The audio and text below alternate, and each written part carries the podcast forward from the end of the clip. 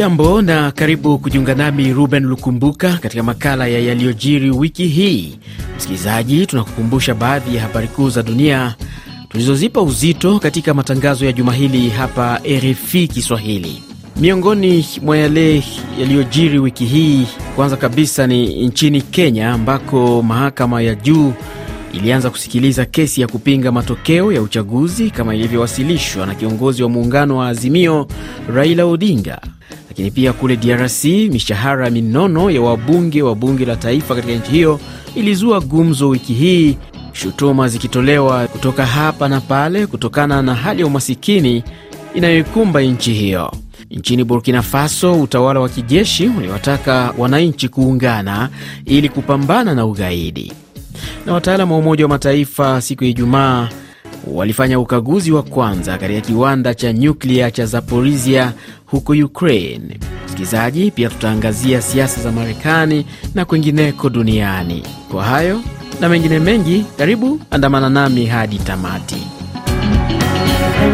Wiki hii mahakama ya juu nchini Kenya ilianza kusikiliza kesi ya kupinga matokeo ya urais baada ya uchaguzi wa Agosti 9 ambapo William Ruto alitangazwa mshindi na tume ya uchaguzi IEBC. Jopo la majaji saba wakiongozwa na jaji mkuu Martha Koome lina hadi Jumatatu ya wiki ijayo kutoa uamuzi wa kesi hiyo. Na kabla ya kuanza kusikilizwa kesi hiyo, kinara wa muungano wa Azimio Raila Odinga alisema ana imani na mahakama ya juu kuwa itatenda haki. Kama mwenyekiti wa tume ya uchaguzi anaweza kusema ati alikuwa anataka kuhongwa, nani alikuwa anataka kuhonga yeye? Na mbona haya ya kusema ati alikuwa anataka kuhongwa? Alisema yeye anatakuwa anataka si kupigwa. Sasa Wakenya wanaweza kujiuliza, watatu wale ndio wanasema ukweli au wanne wale wanasema ukweli? Ukweli iko wapi? Tunaomba mahakama ifanye haki ili haki ijulikane. Mimi Raila Odinga siogopi. Kama nilishinda nitasema nimeshindwa, kama nilishinda nitasema nimeshindwa na nitarudi nyumbani, lakini ukweli iko wapi? Aidha, naibu wa rais William Ruto ambaye alitangazwa mshindi wa uchaguzi huo, mbali na kusisitiza kuheshimu maamuzi ya mahakama, aliwataka raia kuendelea kuwa watulivu na kujiepusha na vurugu. Nataka niwashukuru tena Wakenya wote kwa sababu ya uvumilivu na kwa sababu ya kuweka amani eh, katika taifa letu la Kenya. Tunaweka kiwango mpya ya siasa Kenya, Afrika yetu ya Mashariki na katika kontinenti letu la Afrika. Ni sauti yake William Ruto ambaye alitangazwa mshindi katika uchaguzi wa Agosti 9 mwaka huu na IEBC. Huku hayo yakijiri namna hiyo, Agosti 30 mahakama ya juu katika nchi hiyo ya Kenya iliiagiza tume ya uchaguzi IEBC kutoa nafasi na kuruhusu mgombea wa kiti cha urais kupitia muungano wa Azimio la Umoja One Kenya Raila Odinga kuhakiki teknolojia iliyotumiwa kuhifadhi na kuthibitisha matokeo. Mwandishi wetu Emmanuel Makundi ana taarifa zaidi. Mbali na uamuzi huu, mahakama pia iliiagiza tume hiyo kumpa Odinga fursa ya kukagua na kuhesabu upya kura zilizo katika masanduku kutoka kwenye vituo zaidi ya 27, hatua inayolenga kumpa nafasi Odinga na watu wengine kuthibitisha madai yake ya wizi wa kura. IBC pia ilitakiwa kuweka wazi nakala za teknolojia za mfumo wa kiusalama uliotumiwa kupokea, kukusanya na kutangaza matokeo. Aidha, mahakama hiyo pia ilijumuisha kesi zote saba zilizowasilishwa kupinga matokeo yaliyotangazwa kama kesi moja, jaji mkuu Martha Koome akisema kesi zilizowasilishwa zilikuwa zinafanana. Katika hatua nyingine, mahakama iliweka wazi maswala muhimu yatakayojadiliwa wakati wa kesi hiyo, ikiwa ni pamoja na kujua ikiwa teknolojia ya IBC ilifikia kiwango cha kuaminika, ikiwa pia kulikuwa na kuingiliwa kwa mfumo wake wa kupokea fomu 34C na ikiwa kulikuwa na tofauti ya fomu zilizokuwa zikichapishwa katika wavuti yake na zile zilizokuwa zikipokelewa Bomas. Mahakama pia itataka kujua ikiwa mshindi alifikisha asilimia 50 na kura moja ya ziada, na pia ikiwa mwenyekiti wa tume ya uchaguzi alifuata sheria wakati ikimtangaza mshindi, na kama dosari zilizojitokeza zinatosha kuathiri matokeo ya mwisho, na pia mapendekezo ya namna koti inatakiwa kuchukua uamuzi. Kutoka Kenya, msikilizaji, na sasa tuelekee huko Tanzania. Wiki hii wanaharakati wa haki za binadamu pamoja na wadau wengine kutoka mtandao wa mashirika ya kiraia kwenye mataifa yote ya bara la Afrika wiki hii walikutana kwa muda wa siku tatu na kuzitaka serikali zao kuwa na mtazamo mmoja katika kuboresha haki za binadamu ili kukuza maendeleo ya nchi zao. Maelezo zaidi ni katika ripoti hii. Hayo ni miongoni mwa maazimio ambayo wanaharakati hao wapatao 750 wamekuja nayo baada ya kuhitimishwa kwa kongamano lao la siku tatu jijini Arusha, kaskazini mwa Tanzania. Anne Rose Maua ni mwakilishi wa mtandao huo huko Mombasa, pwani ya Kenya. Africans Rising imekuwa mstari wa mbele wa kutetea haki za kibinadamu, hususan haki za wanaharakati, haki za wanahabari.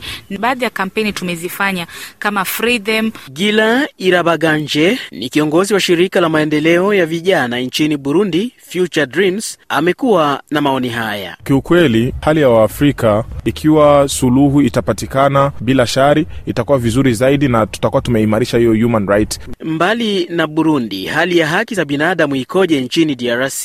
Ni swala ambalo nimemuuliza Akilimali Chomachoma kutoka Goma nchini Kongo. A, nchini DRC hali za haki za binadamu, ya kwanza inakuwa kwanza ni amani, yani watu wakuwe na security. Kiujumla hali inakuwa mbovu. Lakini je, yapo matumaini kwa Waafrika kufikia uhuru wa kujieleza? Hili ni swala ambalo limejadiliwa kwa mapana kwenye kongamano hili. Awadi Hamid Rashid kutoka Uganda hapa anaweka bayana kile ambacho amepata kutoka kongamano hili. Sisi uh, watu wa Afrika tuko na matatizo ambayo inafanana, inafaa tuungane tu. Jumuiya yani inaonyesha ati inaenda mbele, sasa mbele huko itakuwa heri. Wanaharakati hao wamewataja viongozi ving'ang'anizi vya madaraka kwa kusababisha kuzorota kwa haki za binadamu, na sasa wamewataka wananchi wa Afrika kuungana pamoja na kuwa na mtazamo mmoja ili kukabiliana na hali hiyo. Nchini DRC watu kumi na wanne waliripotiwa kuuawa pamoja na waasi wawili kwenye mji wa Biakato, eneo la mashariki mwa nchi hiyo, ikiwa ni umbali wa kilomita 60 magharibi mwa mji wa Beni. Haya yakiwa ni mauaji ya kwanza kuripotiwa katika mji huo wa Biakato na ambayo yalitekelezwa na waasi wa ADF.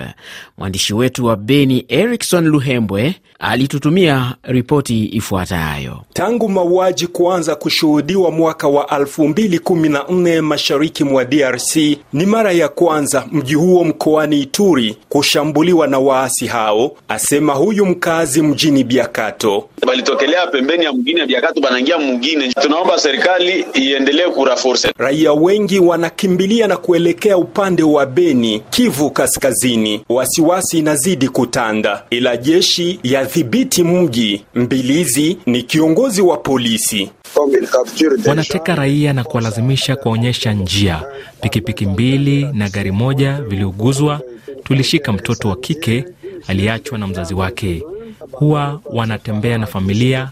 Bunduki moja ilikamatwa pamoja na mkuki mmoja. Watu wasiopungua sitini wameuawa kikatili katika kipindi cha siku tano na watuhumiwa ADF, yasema mashirika ya haki za binadamu nchini Kongo. Erikson Luhembwe, Beni, RFI Kiswahili.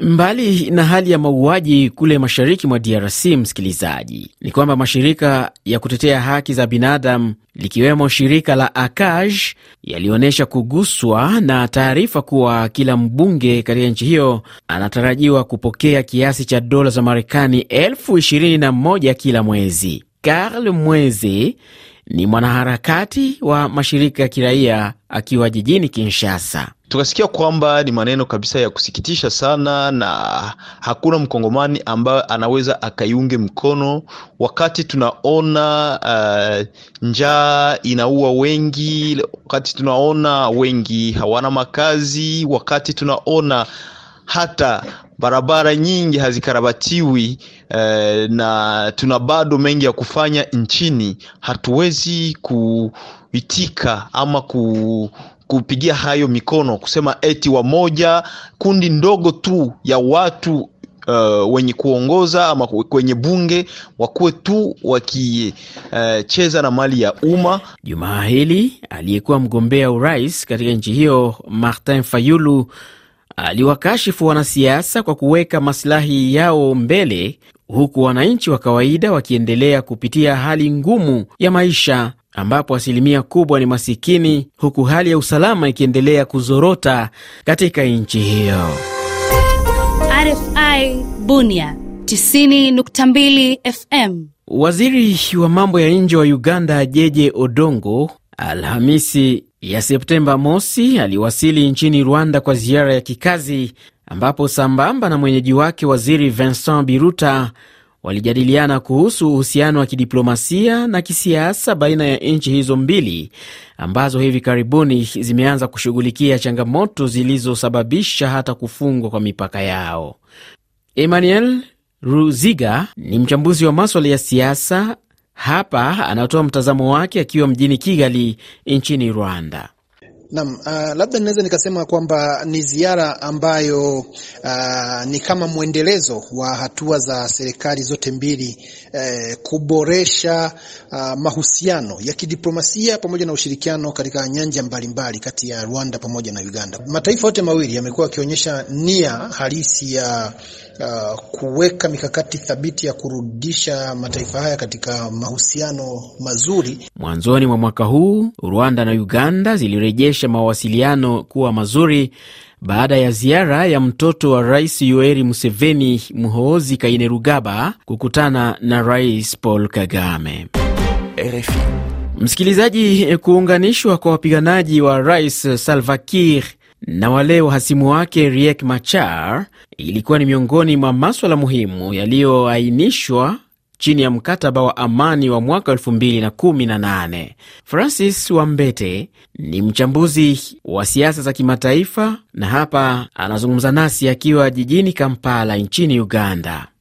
Nafikiri uh, uhasama utaisha, itakuwa ni sasa kulenga umoja wa nchi na umoja wa taifa. Ikiwa watu wawili wanataka kuongoza serikali lakini wana, wana kila mtu ana jeshi lake ambalo alisikilizani na, na jingine, hawezi kuwa na hatua. Nafikiri kutakuwa na hatua, sipokuwa hatua ya Sudan ni kwamba amani inashikiliwa tu kwa muda mfupi, alafu tena wanarudi katika hali ile. Sasa nafikiri wakati huu umoja wa, wa Afrika na nchi za IGAD nafikiri zingesimama kitete kabisa kuhakikisha kwamba mkataba unakubaliwa na unaheshimiwa na jeshi inakuwa ni moja. Ni mtazamo wake Francis Wambete, mchambuzi wa maswala ya siasa akiwa mjini Kampala nchini Uganda. Wiki hii serikali ya Ethiopia ilisema mashambulio yanayoendelezwa na waasi wa Tigray yanapaswa kushughulikiwa ipaswavyo. Msikilizaji, kama ndiyo kwanza umejiunga nasi, unasikiliza makala ya yaliyojiri wiki hii hapa RFI Kiswahili, tukikukumbusha baadhi ya ripoti za waandishi wetu, uchambuzi wa habari za dunia zilizopewa uzito katika matangazo ya juma hili.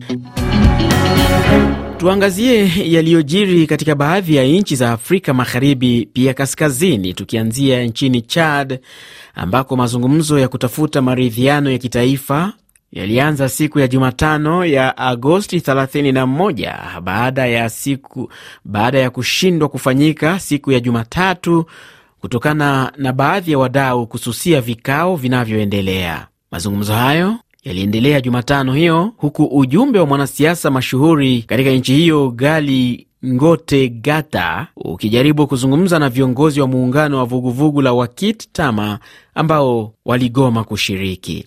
Mwanasiasa huyo Gali Ngote Gata akaweka neno.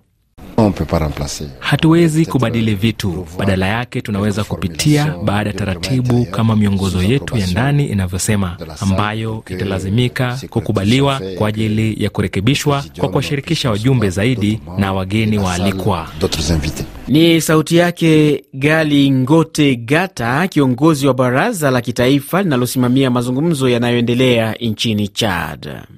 Huko nchini Burkina Faso, rais wa mpito Paul Henri Sandaogo Damiba Septemba mosi aliongoza taifa hilo kuadhimisha siku ya kitaifa ya kuwakumbuka raia waliofariki kutokana na mashambulizi ya wanajihadi, akiwataka wananchi wa taifa hilo kuungana na kuwaunga mkono waathiriwa wa ugaidi. Barthelemy Kere ni waziri mwenye dhamana ya haki za binadamu nchini Burkina Faso. Kuna watu ambao wanahitaji msaada kutoka kwa jamii. Taasisi zote za serikali zinafanya yote kuunga mkono waathiriwa wote wa ugaidi kwamba wapewe misaada, kwa sababu kukamilika kwa mpango huu kunachukua muda. Ndio sababu tunachelewa kukutana na waathiriwa, kuwauliza nini hakitendeki, nini kinastahili kuboreshwa. Nchi hii imekuwa ikikabiliwa na mashambulizi ya kigaidi tangu mwaka wa 2015 ambayo yamesababisha kuwepo kwa wakimbizi wa ndani zaidi ya watu milioni 1.9. Kwa muktasari tu, msikilizaji, ni kwamba mkutano wa wiki moja kuhusu hali ya hewa barani Afrika unaoratibiwa na Umoja wa Mataifa uling'oa nanga wiki hii jijini Libreville huko Gabon ambapo wawakilishi zaidi ya elfu moja wanashiriki kujadiliana namna bara la Afrika linaweza kukabiliana ipaswavyo na mabadiliko ya tabia nchi.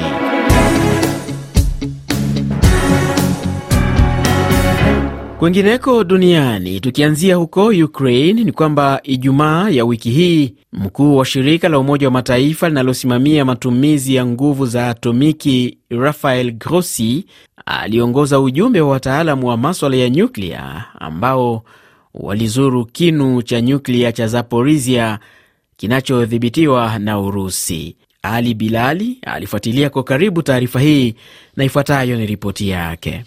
Ziara ya Grossi na ujumbe wake imekuja baada ya miezi kadhaa ya mashambulio kati ya wanajeshi wa Urusi na wale wa Ukraine jirani na kinu hicho, hali inayoibua hofu kuhusu uwezekano wa kutokea maafa. Kwa siku kadhaa sasa, Kiev na Moscow kila mmoja amekuwa akimlaumu mwingine kwa kujaribu kushambulia kinu hicho, Urusi ikitaka Ukraine iwekewe shinikizo kuacha mara moja mashambulio jirani na kinu hicho. Wiki iliyopita shughuli za kinu hicho ambacho ni kikubwa zaidi barani Ulaya zilisimama baada ya sehemu ya mtambo wake kushambuliwa, hatua iliyokashifiwa vikali na jumuiya ya kimataifa. Umoja wa Mataifa unataka wataalamu hao wapewe ushirikiano na mamlaka za Urusi kwenye eneo hilo ambako watafanya ukaguzi. Alhamis ya wiki hii Mkuu wa shirika la Umoja wa Mataifa linalosimamia matumizi ya nguvu za atomiki Rafael Grossi alikuwa na kauli hii. Well, the mission will take a few days. Itatuchukua siku kadhaa kukamilisha lengo letu na kuhakikisha uwepo wetu unakuwa wa kudumu. Hatua ya kwanza itachukua muda kidogo. Ni sauti yake Rafael Grossi, mkuu wa shirika la Umoja wa Mataifa linalosimamia matumizi ya nguvu za atomiki duniani. Nchini Marekani, Rais Joe Biden aliwataja wafuasi wa vuguvugu la rais wa zamani wa taifa hilo Donald Trump kuwa ni tishio kubwa kwa demokrasia ya Marekani. Biden alitoa kauli hiyo siku ya Ijumaa, ambapo alisema wafuasi hao wamejitolea kuhakikisha wanarejesha nyuma hatua zilizopigwa, akisema hilo halitoruhusiwa. Viwango vya juu katika demokrasia ndio msingi ambao umejenga taifa hili. Ninaposimama hapa leo, nasisitiza hilo.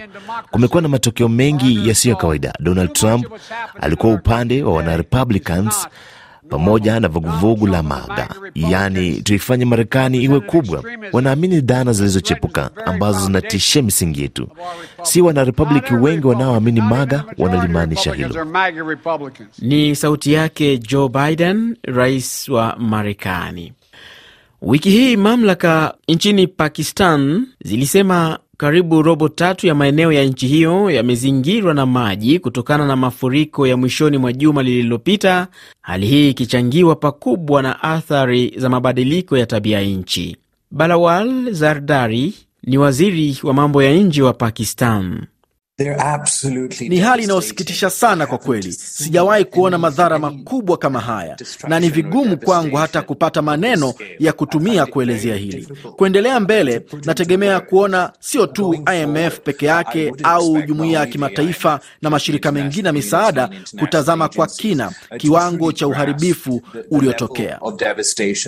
Wakati haya yakijiri, nchi jirani pamoja na jumuiya ya kimataifa tayari zimeanza kutuma fedha pamoja na misaada mingine ya kibinadamu kwa ajili ya raia walioathirika na mafuriko. Taarifa hiyo kutoka Pakistan ndiyo inatamatisha makala ya mtazamo wako kwa yaliyojiri wiki hii. Naitwa Ruben Lukumbuka, asante na kwa heri.